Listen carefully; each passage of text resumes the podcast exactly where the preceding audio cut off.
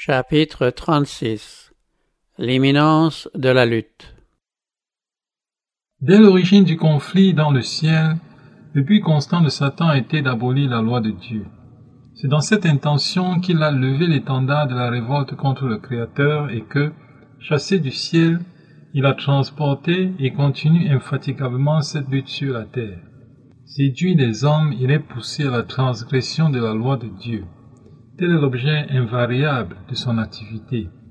Qu'il atteint son but en faisant rejeter la loi entière ou en faisant répudier un précepte seulement, les conséquences finales sont les mêmes.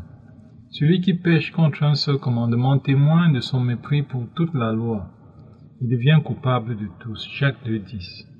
Afin de jeter l'opprobre sur les divins statuts, l'ennemi a perverti la doctrine de la Bible de telle sorte que les erreurs se sont introduites dans les croyances des milliers de personnes qui professent la foi aux saintes écritures. Le grand conflit final entre la vérité et l'erreur est le dernier épisode de la guerre séculaire contre la loi de Dieu. Cette bataille s'engage actuellement. Elle met aux prises les lois humaines et les préceptes de l'Éternel. La religion des Écritures est celle de la fable, de la tradition. Les forces qui s'uniront contre la vérité et la justice sont maintenant activement à l'œuvre. La parole de Dieu qui nous est parvenue au prix de tant de souffrances et de tant de sang est loin d'être appréciée à sa juste valeur. Elle est à la portée de tous, mais peu l'acceptent comme le guide de leur vie. L'incrédulité fait des progrès alarmants non seulement dans le monde, mais aussi dans l'Église. Beaucoup de ses membres en sont venus à rejeter des vérités de base de la foi chrétienne. Les grands faits de la création tels que les écrivains sacrés les présentent, la chute de l'homme, l'expiation, la permanence de la loi de Dieu sont en totalité ou en partie repoussés par une portion considérable du monde chrétien. Des milliers de personnes qui se vantent de leur sagesse et de leur indépendance considèrent la confiance implicite au livre saint comme un signe de faiblesse Ergoter sur les Écritures et en effacer les vérités les plus importantes à force de les spiritualiser leur semble une marque de supériorité scientifique. Bien des prédicateurs enseignent à leurs ouailles et bien des maîtres à leurs élèves que la loi de Dieu a été modifiée ou abrogée et que ceux qui croient qu'elle est encore en vigueur et doit être littéralement obéie ne méritent que le ridicule ou le mépris. En repoussant la vérité, l'homme renie son auteur. En foulant aux pieds des commandements de Dieu, il rejette l'autorité du législateur.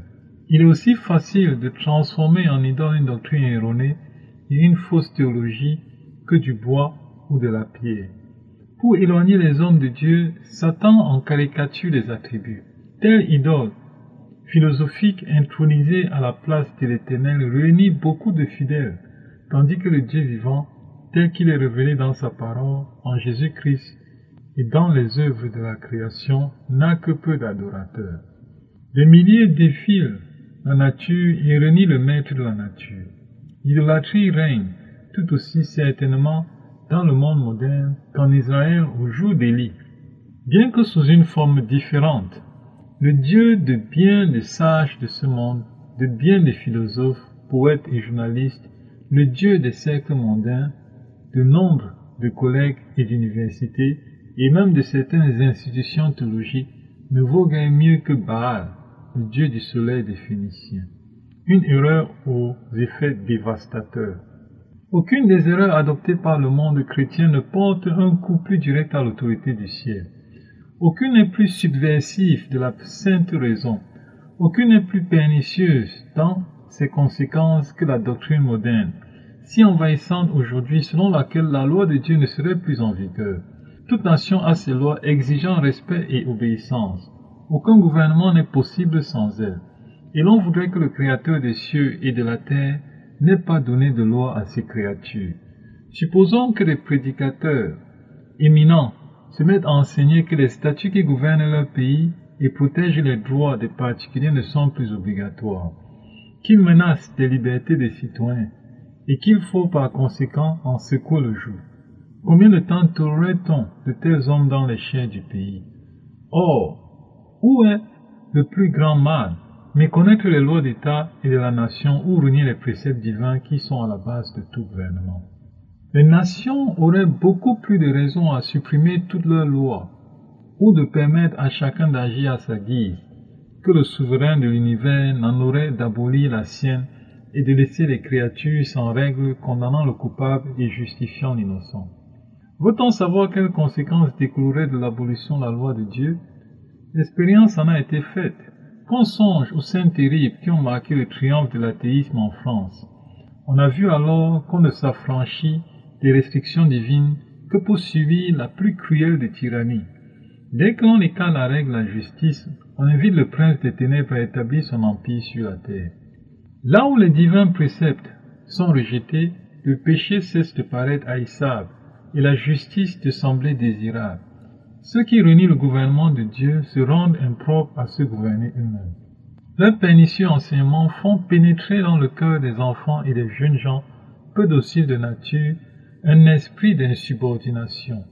L'anarchie et le libertinage prennent alors le pied dans la société, tout en se moquant de la crédulité de ceux qui obéissent les commandements de Dieu. Les foules acceptent avec empressement les séductions de Satan. Elles se laissent dominer par la chair et se livrent aux péchés qui ont attiré les jugements de Dieu sur les païens. Ceux qui mésestiment et ravalent les commandements de Dieu sèment et moissonneront la désobéissance. Que disparaisse entièrement la crainte inspirée par la loi divine, et bientôt les lois humaines ne seront plus respectées.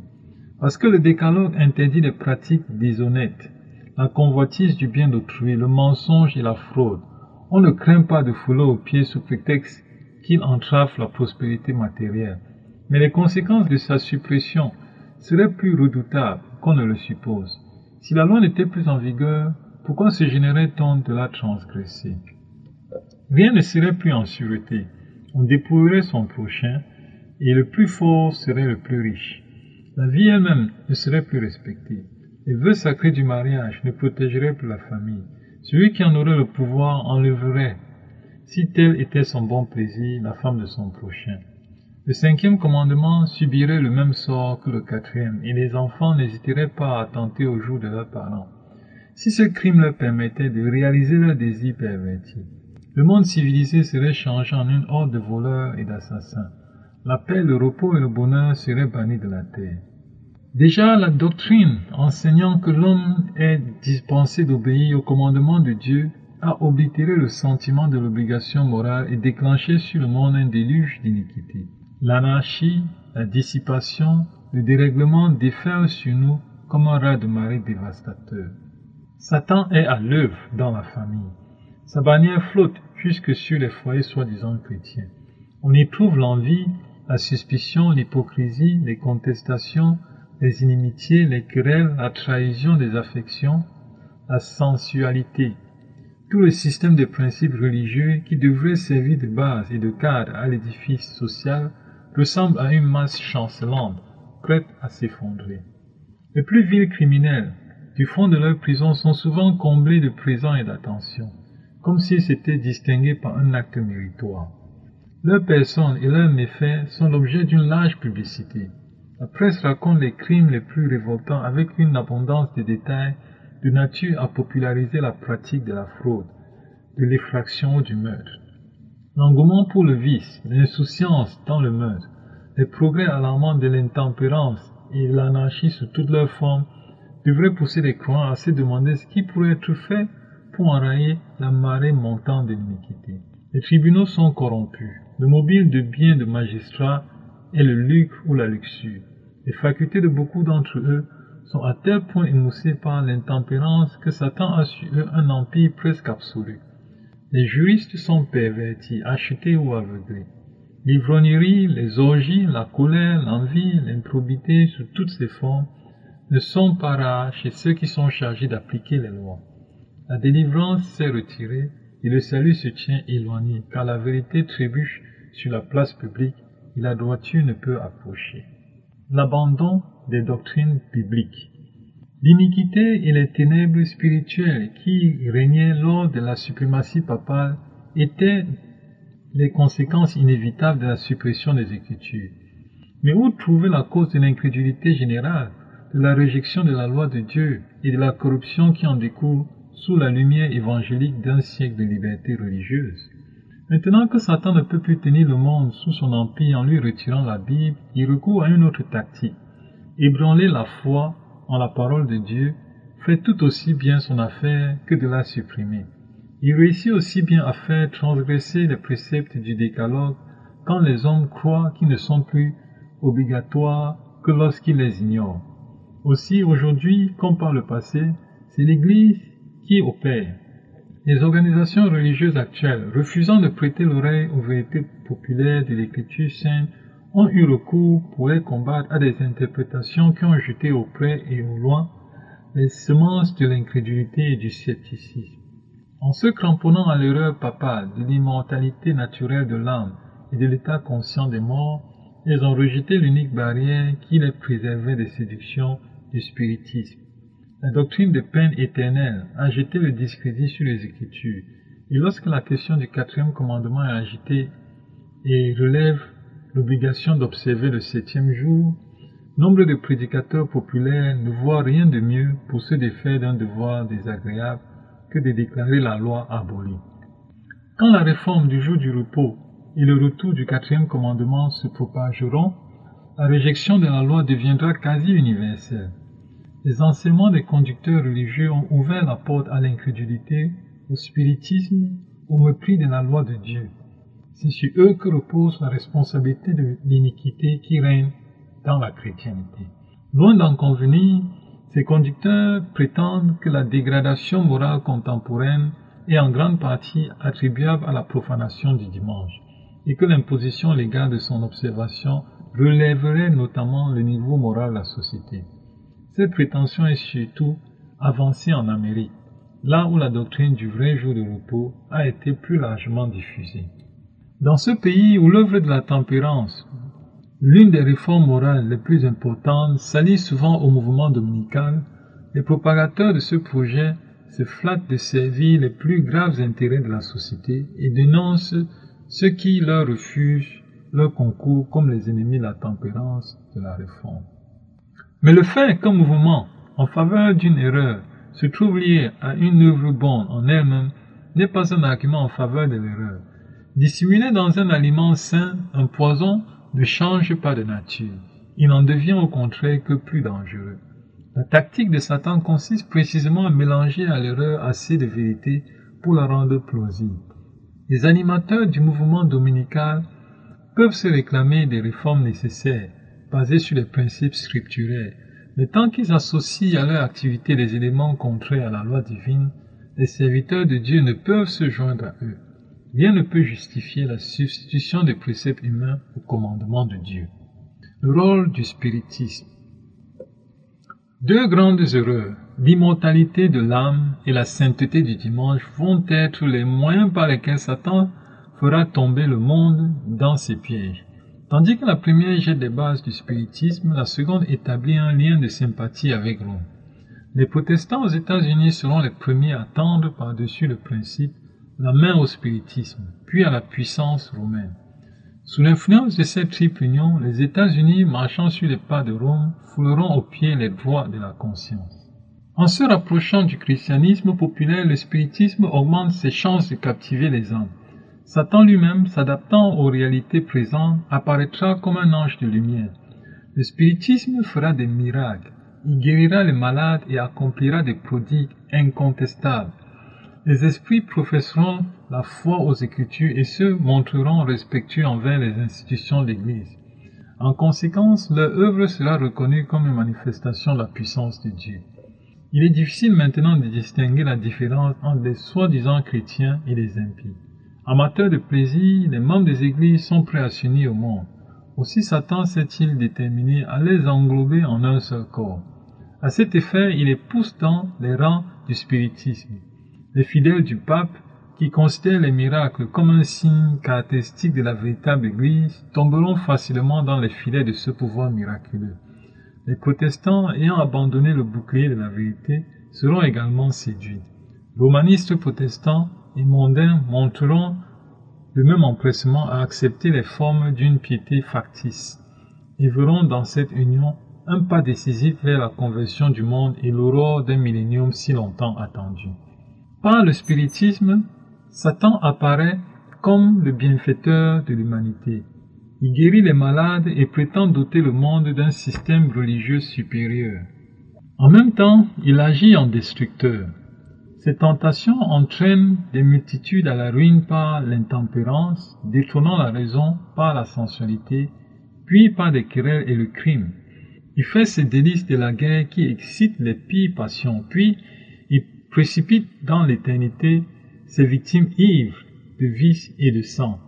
Il incite les nations à la guerre afin d'empêcher les hommes de se préparer à subsister au jour de Dieu. Maladie et désastre.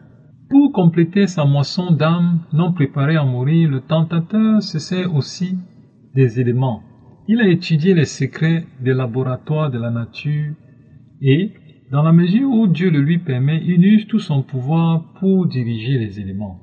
Quand Dieu l'autorisera, quand Dieu l'autorisa à frapper Job, il fut capable de faire tomber en succession rapide sur le patriarche les calamités qui emportèrent ses troupeaux, ses serviteurs, ses moissons et ses enfants. C'est Dieu qui protège les siens de la puissance du destructeur. Mais le monde chrétien n'ayant montré que du mépris pour sa loi, l'Éternel agira conformément à sa parole. Il privera la terre de ses bénédictions et retirera sa protection à ceux qui se révoltent contre lui et force leurs semblables à faire de même. Satan domine sur tout ce que l'Éternel ne garde pas d'une façon spéciale. Dans l'intérêt de sa cause, il en fera prospérer quelques-uns, tandis qu'il attirera le malheur sur d'autres et leur fera croire que c'est Dieu qui les afflige. En outre, tout en se faisant passer pour un grand médecin capable de guérir toutes les afflictions, il répandra sur les villes populeuses la maladie et les calamités. Il est à l'œuvre en ce moment même, provoquant des accidents et des désastres sur la terre et sur la mer.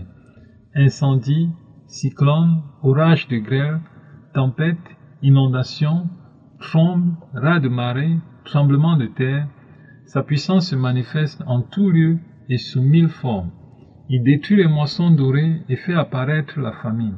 Il empoisonne l'atmosphère et des milliers de personnes sont victimes d'épidémies. Ces calamités deviendront de plus en plus fréquentes et désastreuses. L'œuvre de destruction atteindra les hommes et les bêtes. Le pays est triste, épuisé. Les chefs du peuple sont sans force. Le pays était profané par ses habitants, car ils transgressaient les lois, violaient les ordonnances, ils rompaient l'alliance éternelle. Isaïe 24, 4, 5. Pour finir, le grand séducteur persuadera les hommes que les serviteurs de Dieu sont la cause de tous ces maux. Ceux qui auront provoqué le déplaisir du ciel attribueront tout leur malheur aux fidèles dont l'obéissance au commandement divin sera pour eux un continuel reproche. On prétendra que la violation du dimanche est une offense faite à Dieu, un péché attirant des calamités qui cesseront seulement quand tout le monde sera contraint d'observer ce jour. Ceux qui insistent sur les droits du quatrième commandement et contestent la sainteté du dimanche seront considérés comme des agitateurs empêchant le retour de la faveur divine et de la prospérité matérielle. Les accusations portées autrefois pour des raisons semblables contre l'un des serviteurs de Dieu seront répétées. À la peine, Akab aperçut-il Élie et lui dit, Est-ce toi qui jettes le trouble en Israël? Et lui, Élie répondit, Je ne trouble point Israël, c'est toi, au contraire, et la maison de ton père, puisque vous avez abandonné les commandements de l'Éternel et que tu es allé après les Baals. 1 roi 18, 17 à 18. Aussi les populations excitées par des manipulations calomnieuses se comporteront-elles à l'égard des ambassadeurs de Dieu comme les Israélites envers les prophètes Élie. Un pouvoir calomniateur et violent. La puissance miraculeuse du spiritisme exercera son influence contre ceux qui obéissent à Dieu plutôt qu'aux hommes. Des messages émanant des esprits déclareront que les adversaires du dimanche sont dans l'erreur et qu'il faut se soumettre aux lois du pays comme à celles de Dieu.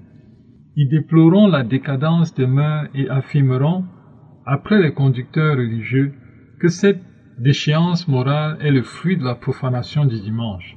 Grande sera alors l'indignation du monde contre ceux qui refuseront de prêter foi à leur témoignage. La tactique de Satan dans cette phase finale de la lutte contre le peuple de Dieu sera celle même qu'il suivit dans le ciel à l'ouverture du conflit. Tout en professant de travailler à la stabilisation du gouvernement divin, il faisait secrètement tous ses efforts pour le renverser et accusait de ses faits et gestes les anges restés fidèles. La même perfidie a caractérisé l'histoire de l'Église romaine. Tout en se disant vicaire du ciel, celle-ci a tenté de se lever au-dessus de Dieu et de changer sa loi. Ceux qui furent mis en mort à son instigation pour leur fidélité à l'Évangile étaient dénoncés comme malfaiteurs, prétendant qu'ils avaient traité alliance avec le diable. On les couvait d'opprobre et on les faisait paraître aux yeux du monde et même à leurs propres yeux comme les plus vils des criminels. Les mêmes faits se reproduiront. Pour supprimer ceux qui honorent les préceptes divins, Satan les fera accuser de violer les lois, de déshonorer Dieu et d'attirer les jugements sur le monde. Jamais le Seigneur ne violente la volonté ni la conscience de l'homme. Le malin, au contraire, a toujours recours à la force brutale pour vaincre ceux qui ne peut séduire. Ceux qui honorent le jour de repos de l'Éternel seront dénoncés comme les ennemis de la loi et de l'ordre, contempleurs de la morale sociale, fauteurs d'anarchie et de corruption, et cause déterminante des jugements de Dieu. On qualifiera d'obstination leurs scrupules de conscience, et on les accusera de défier et de mépriser l'État. Les prédicateurs proclamant l'abolition de la loi divine annonceront du haut de la chair le devoir d'obéir aux autorités civiles parce qu'établies par Dieu. Tant dans les assemblées législatives que dans les tribunaux, on prêtera aux observateurs des commandements des sentiments qu'ils n'ont pas, et pour les condamner, on dénaturera leurs paroles. Les églises protestantes, ayant fait la sourde oreille aux arguments clairs et précis en faveur de la loi de Dieu, tiendront à réduire au silence les hommes dont elles n'auront pu ébranler les croyances par, par la parole divine. Bien qu'elles ferment maintenant les yeux à la réalité, elles adoptent une ligne de conduite qui les mènera directement à la persécution de ceux qui refusent d'observer comme le reste de la chrétienté le jour du repos de la papauté. Pour amener les gens de toutes conditions à honorer le dimanche, les dignitaires de l'Église et de l'État mettront en œuvre l'argent, la persuasion et la force on suppléera aux défauts d'autorité divine par des lois oppressives. La corruption politique qui étouffe l'amour de la justice aussi bien que les droits de la vérité jouera son rôle dans la libre Amérique elle-même. En vue de s'assurer les suffrages, les magistrats et les législateurs céderont à la clameur populaire en faveur des lois dominicales. La liberté de conscience pour laquelle de si grands sacrifices ont été consentis sera immolée. Dans le conflit qui approche rapidement, on verra se réaliser des paroles du prophète. Le dragon fut irrité contre la femme. Il s'en alla faire la guerre au reste de sa postérité, à ceux qui gardent les commandements de Dieu et qui ont le témoignage de Jésus. Apocalypse 12, 17.